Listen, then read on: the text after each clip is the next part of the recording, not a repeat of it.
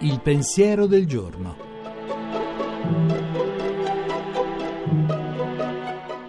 In studio Giuseppe Savagnone, editorialista e pubblicista.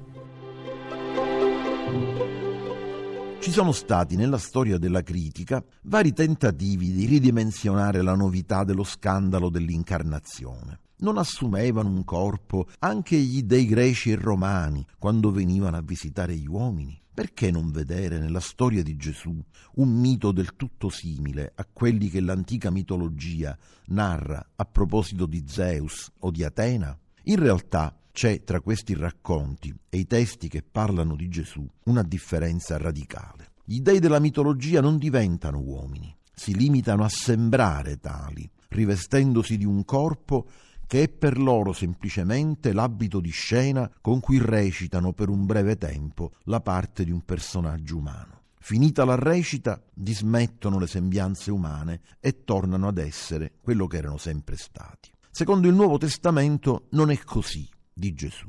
Già quando risorge dalla morte e appare ai suoi che si impauriscono perché credono di vedere un fantasma, egli cerca di rassicurarli mostrando loro le ferite di quel corpo che è sempre il suo e a estrema riprova chiede loro di dargli qualcosa da mangiare. E quando ascende al cielo non abbandona il suo corpo come un abito di scena, ma lo porta nel cuore stesso di Dio, perché egli è ormai per sempre un uomo.